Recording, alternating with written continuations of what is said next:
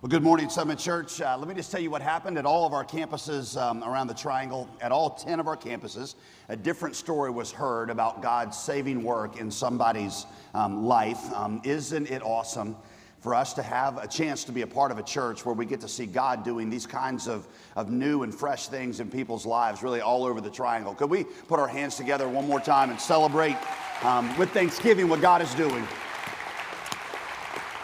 It is amazing, and it is something that I hope that you will never take for granted. Um, last week was an amazing week here at the Summit Church. We had over 14,000 um, people at our services. Uh, several people uh, came forward to make decisions last week. So let me go ahead and explain to you that today is the day that we are going to extend an invitation to you at all of our campuses to be baptized as a public profession of your faith if you have never done so. At the end of every service at every campus, we're going to offer an invitation for you to come and be baptized today. Baptism, we often explain, is, is it's, it's the public ceremony, if you will, um, of deciding to follow Jesus. It's the official declaration that you're going all in with Him. Jesus commands us, every believer commands us to do it after we trust Him as Savior. And we know that there are many of you um, at one of our campuses that have yet to do that. I know that some of you say, well, you know, what's the big deal? It's just a big, it's a ritual. It doesn't really affect my, my walk with God or my faith one way or the other. Yes, I, I understand that, but it is a command that Jesus gives us. And I would just tell you that it is not a good practice in your Christian life for you to selectively ignore certain commands that Jesus gave. What did you think you were doing when you agreed to follow Jesus as Lord? When you said, I will follow him as Lord, that means you will obey what he says. And the very first thing he said that you were to do after you became a follower of his is to express that by being baptized publicly as a profession of your faith. Furthermore, what I have seen is that God uses that moment of baptism as a moment spiritually, significantly in your life to solidify and to mark your faith. There are many of you that are listening to me that are brand new Christians. Um, you've become Christians in the last um, week um, couple weeks. Uh, some of you may become Christians today. And uh, so, of course, you've never done this. Um, and so, we want to give you a chance to do it. Others of you listening to me have been Christians for a while, uh, maybe years, um, but you've simply never taken this step. Today is your day. There are many of you that were baptized as a child, some of you as a baby, before you really understood who Jesus was. Um, that was a decision that your parents made for you, and we think that's awesome. We think it's awesome that your parents made that decision. We want to invite you to ratify that decision by choosing to be baptized on your own. In Scripture, baptism is always, without exception, a public profession of your faith. So here's what I want all of you to think about for the next few minutes. Here's the question Am I prepared to follow Jesus wherever he leads in my life? And if so, am I willing to demonstrate that by obeying him in this area? Let me say that again. Are you ready to follow Jesus in all areas of your life? And if so, are you ready to demonstrate that by obeying him in this area?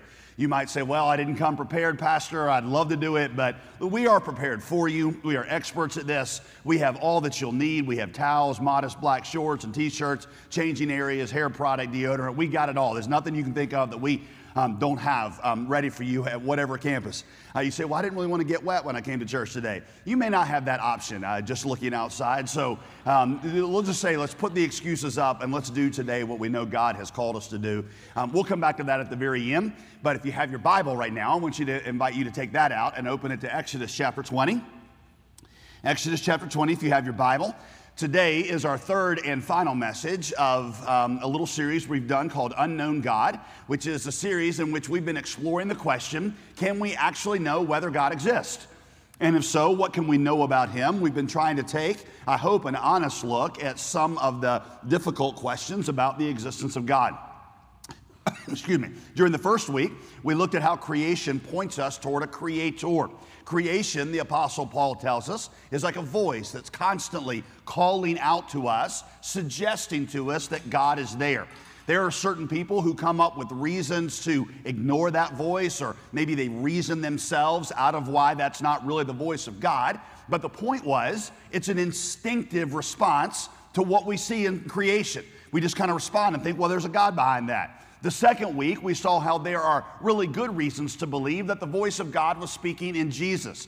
Today, I want us to look at certain distortions of God that people reject, thinking they are rejecting the real God, when in fact, what they are rejecting is a distortion of God that ought to be rejected. In fact, that's the irony, the tragedy. In rejecting these false views of God that ought to be rejected, many people miss the real God.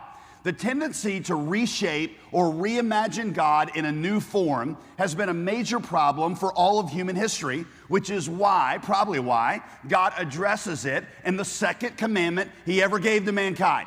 Second commandment of the Big Ten, number two of the Big Ten, reads like this You shall not make for yourself an image in the form of anything in heaven above, or on the earth beneath, or in the waters below. The key word there is image. This is a command not to add any image or any shape in our minds to God that God has not already given to himself. Now, see, we got to be really careful not to confuse the second commandment with the first commandment. They look similar, but they're different. The first commandment says this You shall have no other gods before me. That is a command not to worship other gods besides God. The second command is a command not to worship the right God in the wrong way. Does that make sense? This is a command not to worship other gods besides God. This is a command not to worship the right God in the wrong way. We violate the second commandment when we add something to God, some image in our minds, some opinion that goes beyond or contrary to what God tells us about Himself in His Word. The fact that this command comes second of all of them shows us that it's something we are likely to break, even though I would say most of us don't think about it that often. This was, in fact, the command that Israel literally broke before Moses had even returned from the mountain where he received the Ten Commandments. Um, uh, Exodus 32, if you got your Bible, flip over there. Uh, that's where we'll be for the rest of the time. Um, Moses, uh, if you know this story, had gotten delayed up on the mountain with God um, where he was receiving the Ten Commandments, and the people panicked. They're like, well, Moses is not coming back. Moses is dead. God's forgotten about us. God doesn't care. God's not even real. So they took off their jewelry, they melted it down, and they constructed a golden calf to represent God. The promises of an invisible God were not enough for them. Not when they had real enemies that wanted to kill them, not when they had real needs that need to be met. So they said, we need a God that we can touch, a God that we can see, a God that we can hang on to. Now, I want you to notice that the narrator of this story makes clear that with the golden calf, Israel was not worshiping a new God. Watch this. They were simply worshiping the real God in the wrong way. Watch this. When Aaron, he was the guy in charge of all this, saw this, he built an altar in front of the calf and he announced, Tomorrow there will be a festival to the Lord. Notice Lord is in all caps in your Bible. Right? Whenever you see that, that means it's um, God's covenant name. It's a name that he only used with Israel. So we're not talking about a different God. This is a festival that they have made to the real God. And they celebrated with feasting and drinking, and they indulged in pagan revelry. Pagan revelry means open orgy. Literally, in Hebrew, it reads Franklin Street. That's what it says right there um, at the end of that paragraph. Um, they added an image to God that they thought would work better for them. But that new God was insufficient to save them. I mean, think about it. That new God, that golden calf, couldn't even speak to them. He couldn't comfort them. They had to dance for him. He couldn't even move himself from place to place. They had to carry him. The true God had promised to supply all their needs. He had promised to protect them from, from, uh, from danger. He had promised to feed them when they were thirst, uh, hungry, to satisfy them when they were thirsty. One day he would give his life to redeem them. They traded this God for an image of a cow that would serve as a good luck charm made out of leftover jewelry. And see, here's what would happen. Inevitably, this image of God would fail them because he wasn't real. It was something they had projected onto God. And here's the irony when that golden calf failed them, when he failed them, people would be like, see, God's not real. But what was not real? What was not real? The golden calf was not God's idea, it was their idea they projected onto God. Furthermore, this image of God corrupted them spiritually. That's why the author points out that their worship led to an orgy.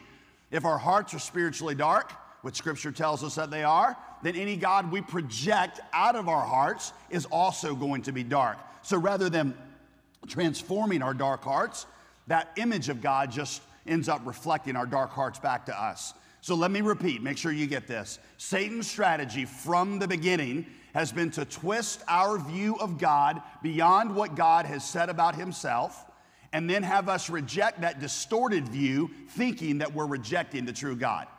That's been his strategy from the beginning. It's the ultimate chutzpah.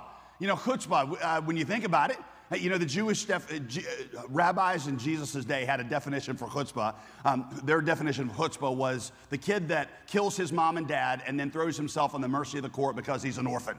That's chutzpah. Satan's chutzpah is he lies to us about God, gives us this false image of God, then lets that image of God let us down, and we reject that image of God thinking we're rejecting the real thing. Let me show you a few places he does this in the Bible, and then I'm going to show you more places that he does it in our, our, our, modern culture. All right, let's go back to the very beginning. You don't need to turn there in your Bible. I'll just kind of walk you through these. Um, Satan's first deception in the Garden of Eden went like this. Watch this. Now, the serpent was more crafty than any other beast of the field. And he said to the woman, You will not surely die, for God knows that when you eat of it, your eyes will be opened, and you will be like God, knowing good and evil. I want you to see what Satan did there. It's really subtle, but you can see it. He presents God to Eve as if God is an insecure God. And God, because he's insecure, makes these rules to keep us down so that we won't threaten his position. His rules are arbitrary and oppressive because they come not from wisdom, they come from jealousy. Eve, of course, recognizes that such a God would not be worthy of worship, and so Eve rejects that God. You, see what Satan's doing there? All right, um, here's another one. Many of the Jews in Jesus' day, like Thomas, were convinced that a God who really loved them would liberate them from Roman oppression immediately. So let's think of this as the instant deliverance God. So when Jesus doesn't do that, guess what? They say, well, see, God has let us down. He's not trustworthy, and they reject him. Job in the Bible, we talked about him the first week. He doubted God because Satan planted in his heart the idea that Job would be immediately able to understand the reasoning and the justice behind whatever God did. Let's call this the immediately understandable God. And so when Job couldn't figure out what God was doing, he assumed God must not exist. When God finally appeared to Job, he basically says, Job, why would you assume that you can understand all of my ways? And then he begins to ask Job a series of questions like, Hey, Job, where does the lightning come from? Hey, Job, have you made any stars? Job, if you don't even know the answers to some of these natural questions, do you really feel like you're going to be in a place to understand my secret counsels? Immediately understandable God is a myth that Satan created and causes many people to doubt God because they assume something about him that's not true. So, one more time Satan's primary strategy has been to spin up distorted conceptions about God and then destroy our faith when they let us down. To note, listen to this there are 8,747 false images of God in the Bible. So, this is Satan's full time job. I'm not going to walk you through all of them. What I'm going to do, though, is today's going to be a little different. Let me acknowledge that. I'm just going to give you a few of what I see as the top distortions of God that I see Satan doing this with today. This is a list I've compiled from others as, as well as a few of my own here. Um, ways that Satan lies about God and then gets us to reject the God that's actually a false image of him. You ready? Um, here we go. Here's the first one Goosebumps God. At least that's what, what I would call him. Goosebumps God. This is the God, the idea that if God is real, you'll always be able to feel him. He'll give you goosebumps, he'll give you feelings of peace, overpowering emotions in your heart. And so, if you can't feel him, well, then he must not really be there. But let me ask you, where does your Bible ever say that you will always be able to feel the presence of God? Lots of people in the Bible couldn't feel the presence of God even when He was there. In fact, so much of the book of Psalms comes from believers saying, God, where are you? I can't feel you. Now, one of my favorite and not favorite Psalms, Psalm 88, um, right in the middle of the psalm, right toward the end of the psalm, the psalm writer says this um, Oh Lord, why do you cast my soul away? Why do you hide your face from me? Darkness is my only friend. That's the last phrase of the verse. Darkness is my only friend. Um, I mean, that, that's one of those Psalms that when you get to it in your quiet time, you're like, I'm not really sure what to do with this. Like, I don't feel blessed and encouraged. How do I go throughout that? Darkness is my only friend. You have distanced yourself from me. This was a worship song. Can you imagine singing this in church? You know, the last phrase, darkness is my only friend. God has abandoned me. Okay, you guys can be seated, be blessed. That's what, that's what they sang because they felt like God wasn't there. They couldn't feel him. Even Jesus on the cross cried out, God, where are you? C.S. Lewis wrote about a time C.S. Lewis, you know, C.S. Lewis is the last author in the canon that came 2,000 years after all the other Bible writers. Uh, the way we quote him, you would think that. Um, but C.S. Lewis himself wrote about a time where he didn't, couldn't sense God's presence in his life. It's in a book called A Grief Observed. It was after his, his wife had died. He says, I, I went to God during that time and it seemed like it was a door slammed in my face. And then I heard the sound of bolting and double bolting on the inside. After that, silence. There were no lights in the windows. It feels like an empty house. Why is God so present a commander in our time of prosperity and so very absent a help in our time of trouble? That's C.S. Lewis. Somehow, that quote never makes it on everybody's Facebook page of favorite C.S. Lewis quotes. I've yet to see that one. But see, it's real. A lot of Christians have been in situations where they could not feel the presence of God. The God of constant goosebumps does not exist. We made him up. The real God tells us that we are to walk not by feeling, but by faith. You see, a lot of Christians base their understanding of how God feels about them or their sense of the perception of the presence of God, they base it on how they feel. Well, I feel like God is absent. I feel like God is mad at me. I feel like He's distant. Our feelings are not reliable indicators of reality. If I wake up tomorrow morning and I say, I don't feel married, I'm not to tell that to my wife because it doesn't change the fact that I am married right? There's some realities are not based on how we feel. Your feelings, let me tell you something that would really change your life if you could get your mind around this. Your feelings don't have brains. Your feelings do not have a mind to think for themselves. Your mind is supposed to think for your feelings and sometimes tell your feelings that what your feelings are telling you are not really accurate. That's why psalm writers often find, we find them talking to themselves in the Bible. Psalm 103, for example, begins like this Bless the Lord, O my soul, and all that is within me. Bless his holy name. You know, in the Psalms, sometimes Psalms are written to other people, sometimes they're written to God. Who is this psalm written to? Himself. I'm writing me a song. Because you know what my soul doesn't feel like right now? It doesn't feel like blessing the Lord and it doesn't even feel like God is real. So I'm going to tell myself what is true about God based on His Word and based on what He has done at the cross and resurrection. And I'm going to tell my soul, your feelings are not reliable indicators of reality. God's Word is a reliable indicator of reality. So bless the Lord, all my soul. You see, in Christianity, we don't feel our way into our beliefs, we believe our way into our feelings. The God of goosebumps does not exist. He is a figment of our imagination, and Satan has caused many of us to believe in him and then reject that God when that God fails us, but it was never true of God to begin with. Here, here's a second one um, smooth sailing God. With smooth sailing God, we assume that if God is on our side, life will not work out great or life will work out great. And so when bad things happen to good people, well, what do we assume? Well, there must not be a God. This is the God to whom the athlete prays when you know he quotes four, Philippians 4:13 before he shoots a foul shot. I can do all things through Christ who strengthens me. If Christ is in me, then I know I'll make this foul shot. And you're like, well, where did God promise that? You know, I see sometimes see two wrestlers, both with Philippians 4:13 tattooed to their arm, getting ready to wrestle each other, and I think, well, this is an interesting theological problem. I wonder who, which God versus God, who's going to win? You know, maybe one of them has it memorized in Greek. I bet he's the one that's going to win, or, or something like that. But where does Scripture say that bad, unfortunate, or unfair things will not happen to good people? You don't get that from the Bible. I mean, think about it. Christianity started with a horrible thing happening to a very good person. The whole Christian movement was built on really good people with really bad things happening to them. So, where did you get the idea that smooth sailing was the proof of the presence of God? Simply listen, you didn't get that from the Bible, you didn't get that from Christian teaching. If you lost faith in smooth sailing God, good. Congratulations. He doesn't exist. You should have left him behind. What scripture does teach us is that God will never abandon us, even in pain, and that ultimately he's going to use all pain for our good and his glory.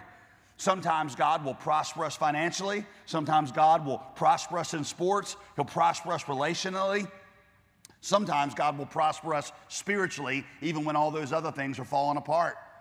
You know, to go back to Philippians 4:13 specifically, where Paul says, I can do all things through Christ who strengthens me. You should read the verse right before that one. Which, by the way, all your favorite verses, just make sure you're doing them right. So go back and read the verse right before the verse. What Paul says in Philippians 4 is, I have learned. Paul writes that, by the way, when he's bankrupt, in prison, and all of his friends have abandoned him. And he says, I have learned how to be joyful when I have everything and when I got nothing. I can do all things through Christ who strengthens me. The all things he is referring to is not all of his foul shots going in. The all things he is referring to is having nothing or having all of it. It's smooth sailing or rough seas. I've learned that God can sustain me in both. Closely related to that one is what I would call on demand God. On demand God. That's the God we believe will always give us what we ask as long as our requests are, are, are fair and thoughtful. If it's reasonable and we're really convinced that we need it, then God's going to give it to us, just like we expect Him to.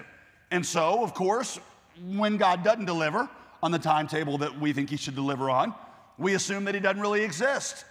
Again, where did you get this idea of God? Personally, I'm glad that God does not exist.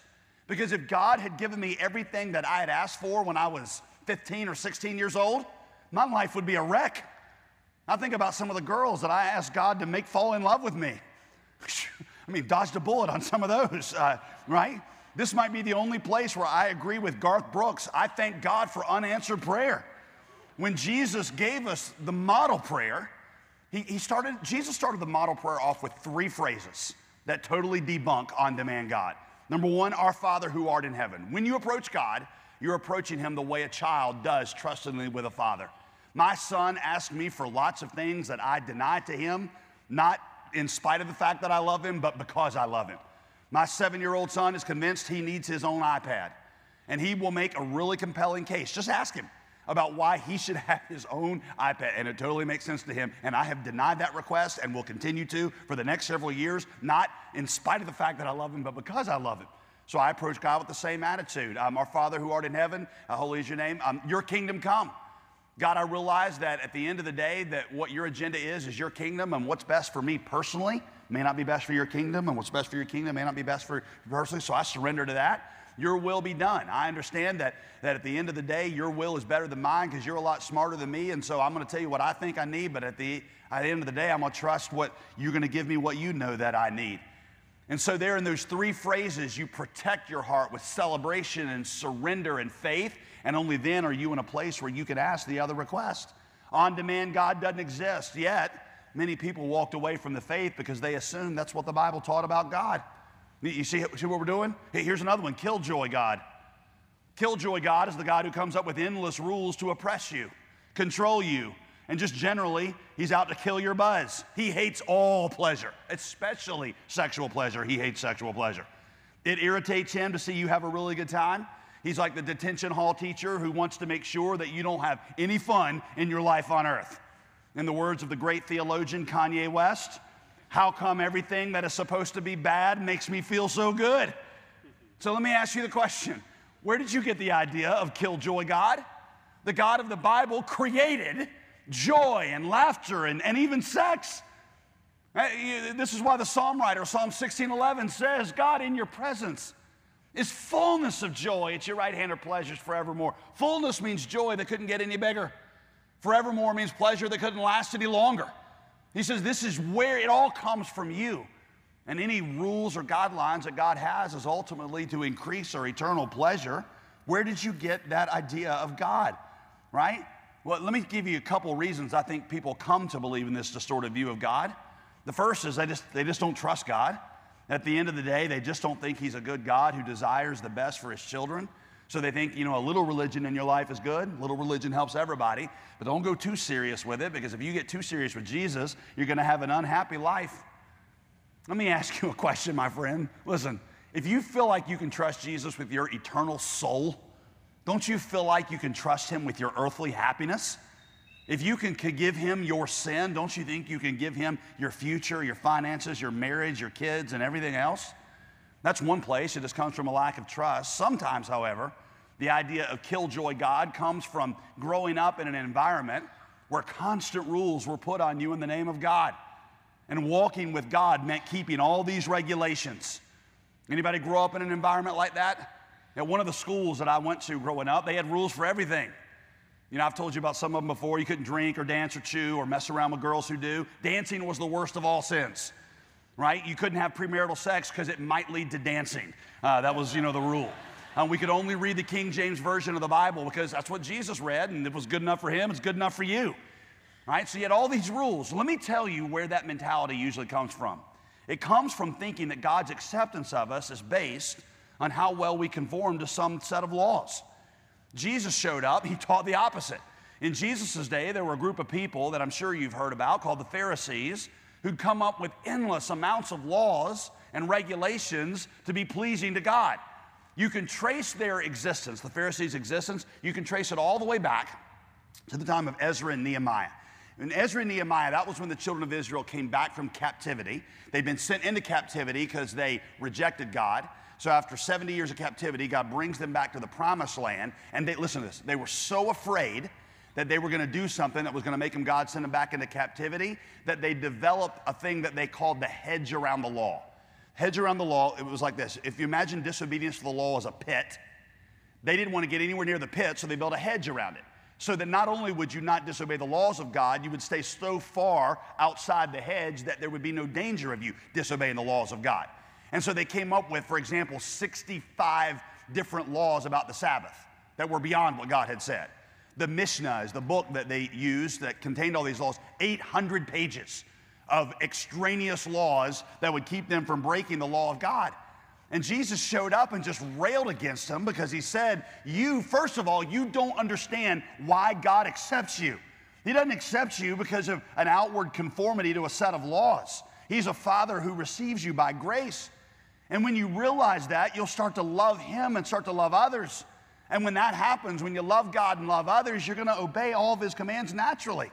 God doesn't want people who obey him because that's how they gain his favor. He wants you to obey him because you love him. Right? I mean, you don't, I've told you, you don't ever have to compel me to eat a steak, um, take a nap, uh, kiss my wife, or buy gifts for my kids.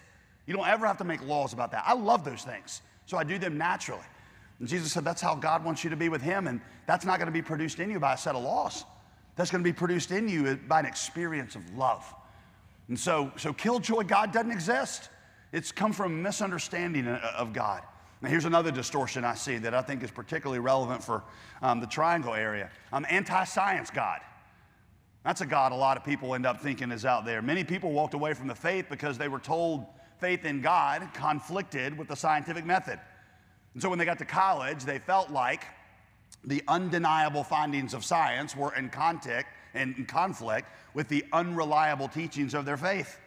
And so they left their faith so they could choose the scientific method. And I always want to say, who told you that? Christians launched the modern science movement. Um, people like Galileo, Isaac Newton, Francis Sir Francis Bacon, people today like Francis Collins, they believe that because God created the universe, certain patterns were observable and identifiable. This scientific method was new with Christianity. It didn't exist in the pagan world because there was no sense trying to do science in a world that was controlled by the whims of the gods. But Christians believed God had given us minds that were able to detect the order He had built into creations. So, where did you get the idea of anti science God? I will admit Christians are partially to blame for this distortion because they have sometimes lazily used the Bible beyond what it was intended for. Listen, I believe the Bible is God's Word. I believe that it is without error, but I also think you got to know how to read it. Galileo wisely said, he was a very committed believer, God gave us the scriptures to tell us how to go to heaven, not how that not explain to us how the heavens go. That means the authors employed certain kinds of language that took into account their limitations. There are certain statements that the Bible makes that are poetic or metaphorical. That doesn't mean they're wrong, just that they're not designed to be scientific statements. Let me prove this is, you do the same thing. Let me give you an example. Your five year old says to you, if you're a parent, Where do babies come from? What is your answer? You ever seen an inexperienced parent with their first kid who tries to give too much detail? Right? It doesn't turn out well. So when you're an experienced parent, like for me, my third kid, I'd finally learned this, your answer is simply, they come from mommy's tummy. That's all I'm going to tell you right now. Now, that's different than the answer you give to a 15 year old.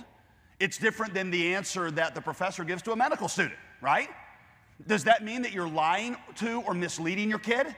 No, it just means that you are not speaking to them in a scientifically specific way that is designed to communicate that kind of information. We speak like that on that um, in different ways um, in other areas. Uh, for example, we say the sun rose or the sun set. Well, I mean, you know the sun didn't actually move. But we're not lying when we say that. It's just that our language there is not designed to convey scientific accuracy. You know, saying what time does the sun rise sounds better than saying what time does the earth slowly orbit until we can glimpse the sun again. What time is that happening tomorrow? It's just, right? A lot of the Bible is the same way. I believe the Bible, I believe every word of it is God's word, but I know that it fits hand in hand with the other book that God wrote, which is called Creation. Sir Francis Bacon, who was called the architect of the scientific method, he, he, he said God wrote two books. He wrote the Bible and he wrote creation. And when you see a conflict between the two of them, you got to keep pressing on to them because in the end, you're going to find out they agree. I apply that to the creation evolution debate. I am constantly evaluating what is the best way to understand the science and the Bible, knowing that the same author wrote them both. When it seems like there's a conflict, I'm going to keep pressing in on both, knowing that when I understand both properly, they're going to say the same thing. Anti science God doesn't exist. Closely related to that is what I've heard called the, the gap God. The, now, when I say gap God, I don't mean the God that's in conflict with the American Eagle God or the Abercrombie God. Um, I, mean, I mean the God who Christians kind of plug into whatever is unexplainable. In ancient days, um, whatever was unexplainable, they would just attribute to God. There's an earthquake. Oh, well, it must be that God's stomping his foot.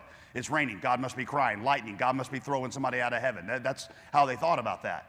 Christians still appeal to this God today, sometimes with science or sometimes um, to explain why they got a parking space at South Point Mall, you know, right at the front. Oh, just Jesus knew I was late. Jehovah Jireh, He gave me the parking space. Hallelujah, isn't He good? Um, maybe, maybe God gave you the parking space. I don't know.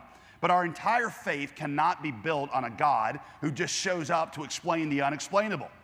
Because here's the thing listen, the list of physical things that we cannot explain is getting shorter. And personally, I'm glad for that. I want science to figure out the cure to all diseases that we have. The list of things that we can't explain is getting longer. Gaps in our knowledge have more to do with our ignorance than they do with God. Our faith does not depend on God being the plug in for unexplainable phenomena. You know, if anything, the explainable is a better argument for God than the unexplainable. I mean, take out your phone. Don't take it out, but you'll be too tempted to do something with it. But um, look at your phone. If you, if you know how it works, if you understand how the glass and the circuits and all the things working there together and how the Wi-Fi works, you could understand every component. If you understand that, that doesn't, that doesn't convince you that nobody made it. Understanding it convinces you even more that somebody had to have made it. Understanding the beauty of the world is points you to the, the magnificence of the Creator. Richard Dawkins, here's what he says in The God Delusion. One of the truly bad effects of religion is that it teaches us that it's a virtue to be satisfied with not understanding. He's talking about the gap God right there. That God doesn't exist. God never said that about himself. So, what you've got to do is reject the idea of the gap God and realize that the true God is, is fundamentally different. The guilt God, this is a big one. This is the God who holds your past mistakes over your head and uses them to belittle you, to threaten you, and keep you down. Technically, this God may love you, but he doesn't really like you. You get on his nerves. And so you spend most of your life trying to get away from this God. And when you finally get rid of him, you feel so liberated, right? Well, if you're one of those people that have left behind the guilt God, let me just say to you, congratulations. You should have left the guilt God behind because he never existed in the first place. The real God says, yes, you have sinned and you mess things up, but I can transform you into a new creation. The real God cared so much about you that he took your sins upon himself. He didn't hang your sins over your head, he hung your sins on his head when he went to the cross. Let me encourage you if you have been captive most of your life to the guilt God and finally shaken him off, let me encourage you to consider the true God. Because, see, here's what happens when you shake off the idea of God altogether, you don't remove the problem of guilt. One of the best illustrations of this came from an atheist named Arthur Miller, who wrote a play called Death of a Salesman. Remember back in literature class, you probably had to read that, that play. Arthur Miller says, he says, um, I quit believing in God because I was tired of being hounded by guilt. He said, but after I threw off my belief in God, he said, the strangest thing happened. He said, I couldn't shake the feelings of guilt. I just transferred, I just transferred the feeling of inadequacy from God to the audiences I was trying to please. I needed to hear you're good and you're worthy and you're not guilty from somebody. So I lived and I died by audience reviews of my film because I desperately needed to hear you are accepted from somebody. He said, I realized that in losing my belief in God, I didn't lose my guilt. I simply transferred it to a different, a different place. You were designed by God for Him, and there is something in your heart that craves that approval. And once you kick God off the throne, you're not going to get rid of that. You're just going to look for it in a new place. You're going to become codependent in marriage. You're going to become desperate for the affirmation of others. You need the real God. Get rid of the guilt God, but look to the real God because that's the one that, um, that exists, that loves you, and has pursued you. I'll give you one more, one more real quick. The coexist God. Coexist God. This is a lot of times a reaction to the guilt God. This is the God who accepts everybody and just wants you to be sincere and try your best, right? This is the God of Asheville, of UNC Chapel Hill. This is the God who sits up there. Three problems with coexist God. Um, he just doesn't work. If I could just say it really bluntly, because your heart was designed for the true God. You know, when the iPhone came out, I don't know why I got phones on the brain today, but uh, when the iPhone came out, uh, it was kind of controversial because Steve Jobs had made it where you could not open the iPhone and you couldn't tinker with it and you couldn't add software to it. And that's kind of what they did in the computer world. And he said, no, no, no.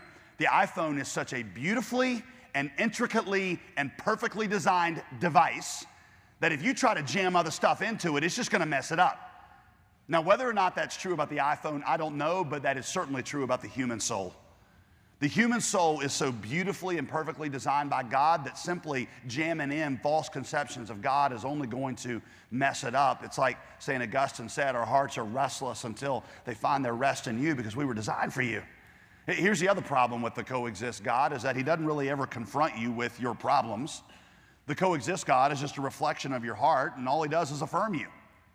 But do you realize that there are parts of you that probably should not be affirmed? That really ought to be confronted. We can see this in previous cultures, right? Um, you got a Viking guy, a, a, a young man in his mid 20s, he's a Viking. Somebody's insulted his honor. What does his heart tell him to do? Go kill whoever insulted your honor so that you can restore your family name. Now, that's what his heart's telling him. How many of you want to look at him and say, just follow your heart because your heart is always going to be a reliable guide to what you should do? No, we say, no, that your heart is telling you the wrong thing. Don't follow your heart. Yet in our day, we assume that whatever our heart tells us is true. Why would our heart always lead us correctly? There are parts of you that need to be confronted. And coexist God never confronts you, He just affirms you. He's a cosmic blanket in which you curl up in and find yourself. Some parts of you don't need to be found, they need to be lost because they are lost. So he, coexist God can't confront you. Here's your third problem coexist God just doesn't exist. When I see the coexist God thing, I'm like, coexist. He doesn't exist to begin with. He's just a figment of your imagination. It's like somebody writing a biography of you. I think I've explained this before. Imagine somebody came up to you and it's like, hey, I want to write a biography of you. And you were like, dang, that's awesome. Somebody wants to write a biography of me. Like, okay, in my biography, you are an astronaut um, who uh, has failed at relationships. And because you're so bad at relationships, you live with 19 cats, which is the ultimate sign of failure in life, right? So you're like, this is you. And you're like, uh, I'm scared of heights. I am really more of a dog person, and I'm actually not bad at relationships. They're like, yeah, but you're so much more interesting the way that I have you. You would go from being honored about their biography to being insulted, right? Because you're like, that version doesn't exist. What's wrong with the real me? How do you think God feels when we're like, you know, I kind of need you to be like this, and this is how I want you to be, and this is what my Jesus would be like? He's not a build a bear God where you assemble the deity that makes you feel warm at night. He's not a Burger King God where you have him your way. Jesus said, John 14, 6, I'm the way, the truth, and the life. The way, the truth, the life. Nobody comes to God except through me. If you've seen me, you've seen the Father. So, see, go back through these gods Goosebumps God, He doesn't exist. Smooth sailing God, on demand God, killjoy God, anti science God, gap God, guilt God, coexist God. They don't exist. And some of you have walked away from one of these distortions of God. And I want to say again to you, congratulations on leaving them. They never existed. They're like Cupid or Casper the fr- friendly ghost. They're just figments of somebody's imagination. I want to invite you to consider the real God, the God that's revealed to us by Jesus. The God that, that Jesus said, if you've seen me, you've seen the Father. That's a God whose promises are better than temporal feelings a God whose promises were given in Scripture and then validated by Jesus' death on the cross and his resurrection. A God who says, Yes, I'm not just out to make your life smooth, I've got bigger purposes for you. I'm conforming you to my glory. And I died for you to get rid of your sin, and I resurrected, and I want you to learn to experience my power in the midst of pain. I'm not an on demand God who simply gives you what you need as if you know everything. I know more than you, and you can trust me because I'm your Father. And as your Father, I, I, I you, you, can, you can know that sometimes I give you what you would have asked for if you knew what I knew. I'm not a killjoy God, I'm the God who created joy. I'm the God who cared so much about your joy that when you had put yourself in misery, I came and I rescued you. I'm not an anti science God. I'm the God who said that the heavens declare the glory of God and that by studying the heavens, you can actually learn more about my glory. I'm not a God who hangs guilt over your head. I'm a God who took your guilt into myself so that I could liberate you and set you free. I'm not just a coexist God because I don't want to exist with things that are not true. I'm inviting you, God says, to follow me. I'm the way, the truth, and the life. The central Christian confession, listen to this. The central Christian confession has always been that Jesus is who he says he is because he rose from the dead. Here's the question Do you believe that Jesus is who he says he is? I'm not asking you what your opinions about God or how they measure up to mine. I'm not asking your IQ compared to mine, who's smarter, who's more moral. I'm not asking that. I'm just asking you, is Jesus who he said he was? Because here's what Jesus said Jesus said that your problem is that you're separated from God. All your other problems in life come from that one core problem. But God cared so much about you, He didn't want to leave you that way. He came to earth to rescue you. And He says, Whosoever will, will if they receive this, I will restore them to God and I will guide them all the way into eternity. Have you ever done that? This whole series has been about genuine faith in the true God. Some of you over the last three weeks have, have had that faith confirmed, right? You've had it coming in, but it's been confirmed. Others of you, I know have found faith during these last three weeks. And like I told you at the beginning, we want to give you a chance to express that if you never have by getting baptized as a profession of your faith. Here's what I said at the beginning, I'll just review it. Baptism is the public ceremony, if you will, of deciding to follow Jesus. It's the official statement Jesus gave us to say that we're going all in. It doesn't save you. The water that we use is Durham County tap water, Wake County tap water. You're dirtier when you come out than when you went in, okay? But it's, it's like the wedding ring. I always say the wedding ring, it just tells everybody else about the commitment I've made to my wife. Baptism is telling everybody else I choose to identify with Jesus. It's something Jesus said you are to do as a public expression of your faith. Again, you say, well, it's just a ritual. What's the big deal? It's a huge deal. How are you going to tell me that you're going to follow Jesus in all the hard places for the rest of your life if you're not willing to obey him in this one area? We got brand new Christians who have never taken this step, and we have some of you that have been Christians for a long time, but for whatever reason, you've just never taken the step to be publicly baptized as a declaration of your faith. Some people say, Well, I got baptized as a baby. And I want to say this again. We thank God for the faith of your parents and what they expressed when they baptized you. They were saying, We hope that they grow up to follow Jesus. And you have. And now you can be baptized as a public declaration ratifying their faith. Every single baptism in the New Testament, without exception, is always somebody expressing their own faith, never somebody expressing faith for somebody else. Right? So you gotta, if you were baptized as a baby, you need to publicly ratify that and agree with it and just say, Jesus, I confess that you are Lord and Savior. So we give you a few times a year, we'll do this. We'll give you a chance just to on the spot make this decision. Let's remove all the excuses. Let's remove this. You're like, well, I can't schedule it. You're here today. All right, we can do it right now. So in just a minute, I'm going to pray for you, and we're going to do. We're going to stand up like we did last week. They're going to be pastors and counselors, and um, they're going to be all through the aisles at whatever campus. In fact, I'll go ahead and have them get in place now. And when I stand you up, if you need to be baptized, I just want you to come. Maybe you got questions about it. We're just going to start a conversation. What's going to happen is that person you meet in the aisle is going to take you to a place where they're going to just talk with you for just a few minutes, make sure you understand. Man, if you got questions or um, you take, need to take some time, then it's an easy off ramp. We can say, let's, let's postpone this for a while. Let's just start the conversation. Don't delay and put off to tomorrow what you need to start today. Okay? Let me pray for you and then I'll, I'll give you a chance to come. Father, I pray, I pray in this moment for people to have courage God, I know that if they'll take that first step of obedience, that you'll take over from there. So I pray that you give them power in this moment to do what you're calling them to do. Give them faith, I pray, in Jesus' name. Amen. Here's how this is going to happen I'm going to stand you up together. in just a second. And in one motion, don't even hesitate. Just stand up and start to move. The person beside you will step back and they'll go out. Like I said last week, nobody should come alone. You take the person that brought you or that you're here with and just go together. If the person next to you looks nervous, just put your hand on them and say, I'll be happy to go with you so you don't go alone. Let me tell you how this always works. The hardest step is the first. You feel like I can't do it. I don't want to be too weird or mystical, but here's what I've seen. The moment you take that first step, it's like the Holy Spirit takes over and says, I got it from here. First step is yours, every other step is His. So, in a minute, when I stand you up, why don't you try that first step and tell me if I'm not telling the truth? Take that first step and watch Him just begin to give you the strength to take every step after that, okay? So, don't hesitate. Come with somebody. Right now, kind of tap each other in the leg. I'm going, you're going with me, the whole deal, okay? At all of our campuses, I'm gonna count to three. Summit, when we do, we're to applaud as we stand up because we're celebrating those who have already been baptized and those who are to be baptized in the services to come. Here we go. One, two, three. Stand to your feet and let's put our hands together and let's celebrate. You come right now. Left, right, you come forward. We will meet you and take you. Put your hands together. Let's celebrate.